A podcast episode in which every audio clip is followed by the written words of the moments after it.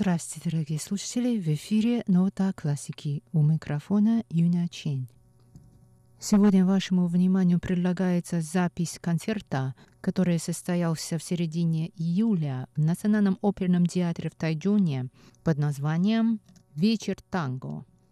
В программу концерта входили тайванские лирические и фольклорные песни на минанском и мандаринском наречиях, а также на языках разных аборигенных народностей Тайваня в переложении для исполнения в стилях джаз и французский шансон.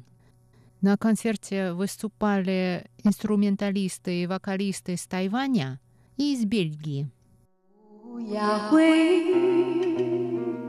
乌鸦会，秋风。